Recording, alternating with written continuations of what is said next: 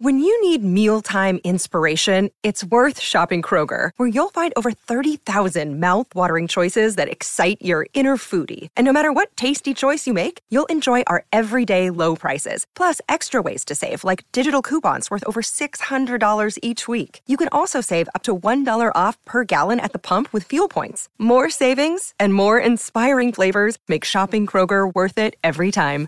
Kroger, fresh for everyone. Fuel restrictions apply. Joining us from before the fight, it's uh, Rob, a boxing expert out of Australia. G'day, mate. How are you? Mate, very well. How are you? Yeah, good, thanks, mate. Good. Uh, uh, as somebody, Rob, who loves their fight sport, um, how do you feel about Jake Paul and Ty, uh, Tommy Fury this weekend? Sorry, who? Sorry, was that joke, Paul? that was indeed. It was indeed. Look, it's great for the sport. They do put eyeballs on the sport. Uh, and, and what it does do is it paves the way for a lot of the real fighters that are out there. Uh, so there are a lot of positives to take away from it. Uh, they do come out as the main event. Uh, Barry Hall said it uh, very well, the former AFL player here in Australia. He said that he, he loves being part of these events, but he'd prefer it if the real fighters were the main event. Yeah, well, that's the thing. I mean, I, I don't mind, you know, sort of fight for life, uh, you know, those kind of events where, you know, guys who aren't fighters fight for charity and, and have a crack. That's one thing. But Jake Paul seems to make out that he is a fighter of some repute. Um, but everything I've seen, uh, you know, he basically just fights. You know, the guys that he has fought are either uh, grapplers who have never been strikers out of MMA, or they're old. Um, and he reckons that fighting Tommy Fury is going to change that because it's an actual boxer. So I had a look at Tommy Fury's background. He's had eight fights for eight wins. His pro debut, his opponent's record was 10 wins, 102 losses. Uh, the next this is absolutely correct. Yeah, the next opponent correct, yeah. was no wins, twenty six losses, and then two wins, twenty six, none in eleven, and none in nine. So, I mean, we say Jake Paul's fought nobody. Tommy Fury's fought less than nobody.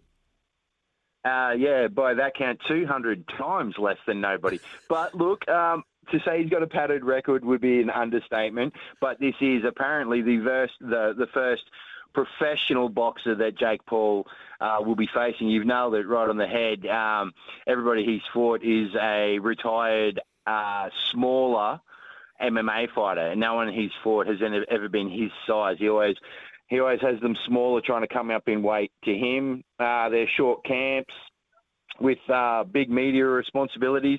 So it's it's a tailored package towards uh, the A side, absolutely. Yeah. Now. Um I don't know what this does for you know the TikTok generation, mate. They're the they're the next generation coming through. How much of this hype is being believed, do you think, and how damaging could it be for the sport? Uh, damaging wise for the sport, it it can't. It look it if we saw it on a grand scale right across the board, wholly and solely, and it got out of control, maybe that would uh, water down a little bit of the hard work that the real fighters are doing. But at the moment, I think it is bringing eyeballs to the sport. A lot of people are seeing it for what it is. There's plenty of commentary out there outlining exactly the levels of skill that are being portrayed uh, on the screen in front of us. But as for the younger TikTok generation, uh, they are hook, line, and sinker, and he is their god, and we can say nothing bad about him. That's a worry, isn't it? That is a worry. Um, let's talk about some proper fighters that deserve some attention, then, mate. Um, now, mm. at, at, before the fight, you focused mainly on Australian fighters, and, and fighters coming out of Australia and New Zealand uh, in the last few years have really uh, started to make waves. So, uh, from a New Zealand point of view, who should we be getting excited about watching coming out of your side of the ditch? Well, Andre Mikhailovich, Jerome Pampellone out of Peach Boxing. Both of those guys are doing amazing work. David Light is about to fight Lawrence Okolie uh, for a cruiserweight world title. That's only a few weeks away. I think five weeks away. That's an amazing fight. David Light, David Light uh, having an absolute resurgence at the moment with Isaac Peach and now that he's signed to No Limit as well. So there, Mea Motu's got a fight coming up soon. Uh, she always makes big waves over there in New Zealand boxing. Um, so she's doing great stuff as well. Uh, but yeah, Joe Parker's got uh, another fight coming up soon too, and there's a lot of eyeballs on that because there could be a potential Trans Tasman challenge out of this uh, between an Australian opponent, whether it be uh, Dempsey McKean or possibly even Justis Huni, now that he's signed with Matchroom. So a lot of exciting stuff happening over in New Zealand at the moment. Yeah, I mean, uh, the the fact that uh, Justis Huni might go up against Parker is interesting. It feels like it might be a maybe a little early for Huni. I mean, I know Dean Lonergan is, is looking after him, and Dino's a smart man. He used to work with Joseph Parker. Uh, what do you think the chances of that are happening? And and what about Lucas Browne? Where's he gone?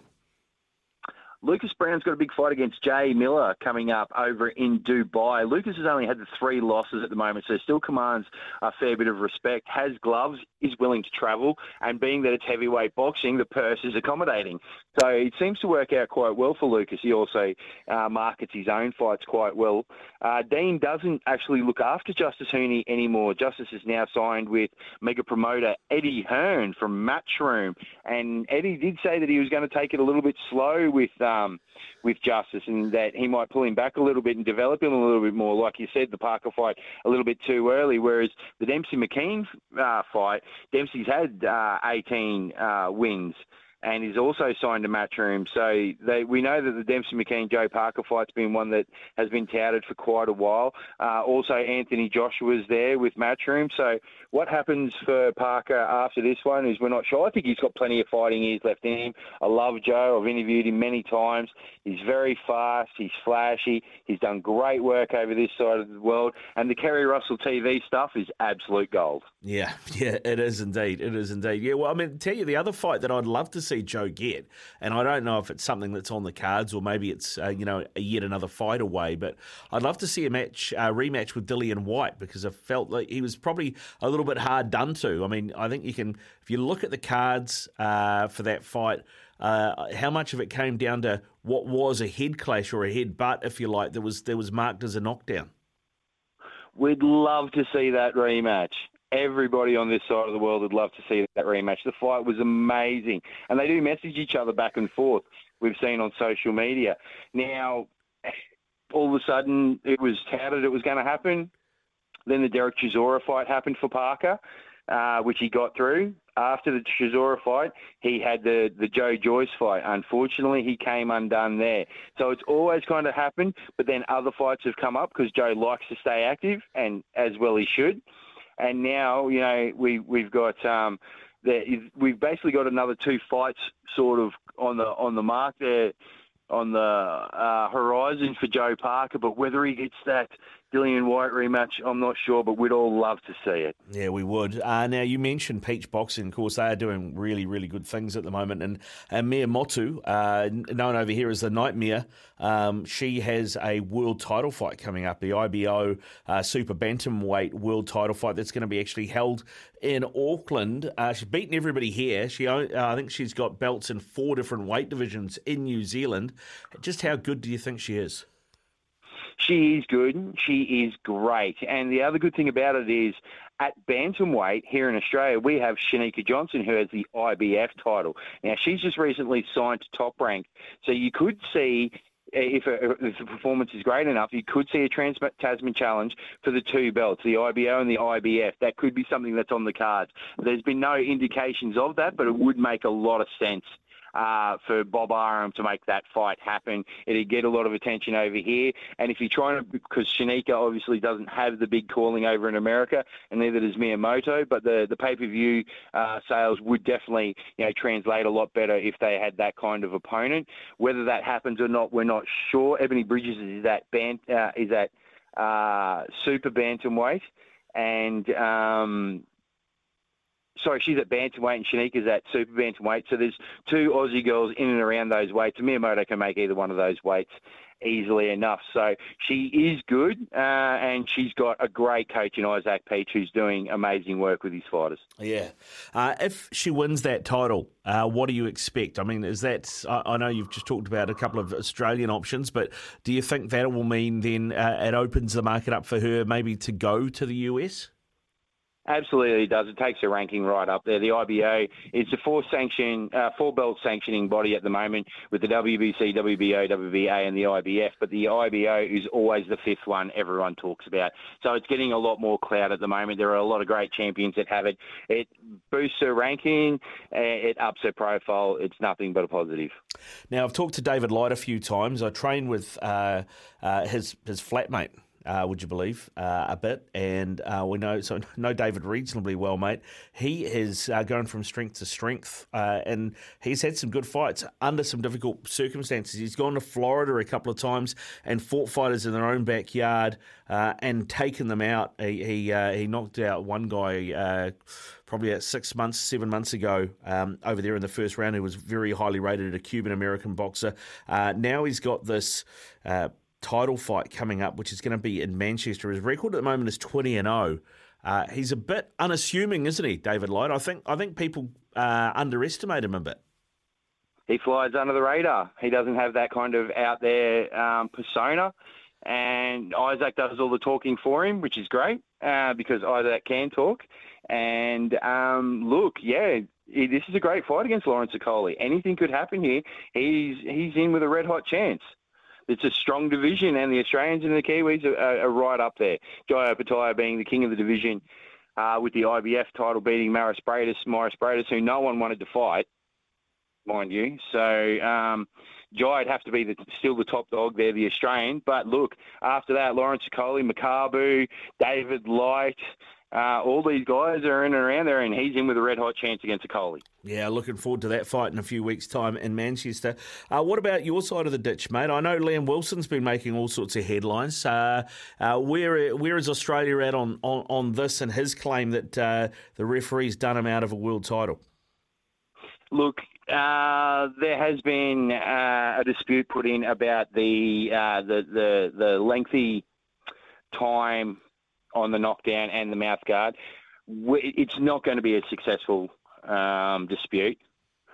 So unfortunately, but it, it's it's one that they should have put their hand up. What happened with the scales uh, the day before at the weigh-in? That's another one that you know uh, leaves a little bit to be, um, you know, leaves a little bit to the imagination. It really does because mm. we're not sure what happened there. We know that Liam Wilson can't make 126. If you've ever been to a Liam Wilson weigh-in, and I've been to many, in the last three and a half years. I've only think I think I've only missed the one. He works very hard to make the weight cut at 129. For him to get to 126, it's it's just something his body physically can't do.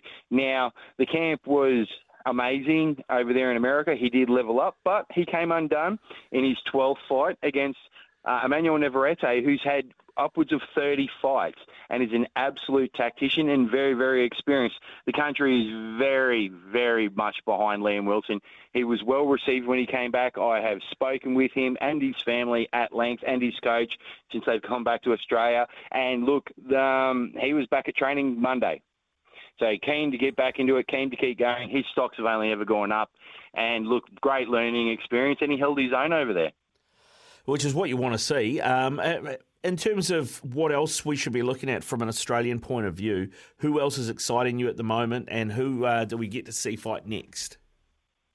Tim Tszyu, March 12, the WBO interim world title fight against uh, Tony Harrison, who has beaten Jermell Charlo. Fought him twice, one loss, one win against him, but the only man that has beaten him and, and beat him, you know, uh, quite convincingly.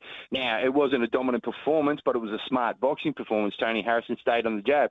Now, Tim Tszyu was um, scheduled to fight uh, Jermell Charlo for the undisputed super welterweight title. That's all the belts: WBA, WBC, IBF, and WBO, and the Ring Title magazine as well.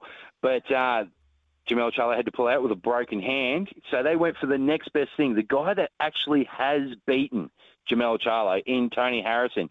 They didn't have to take this fight. They could have taken a lot more uh, yeah, a much more comfortable fight. But Tim and his management sat down. They said, you know what, you get one shot at destiny, and we're going for it. So credit to the boys for really taking it on. If you listen to uh, Tony Harrison's recent um, podcast with Ben Damon on main event when Ben Damon was with him in, in New York. Even Tony Harrison's very surprised by this after being trained by Emanuel Steward and himself being the trainer of uh, an undisputed fighter and Alycia Baumgardner.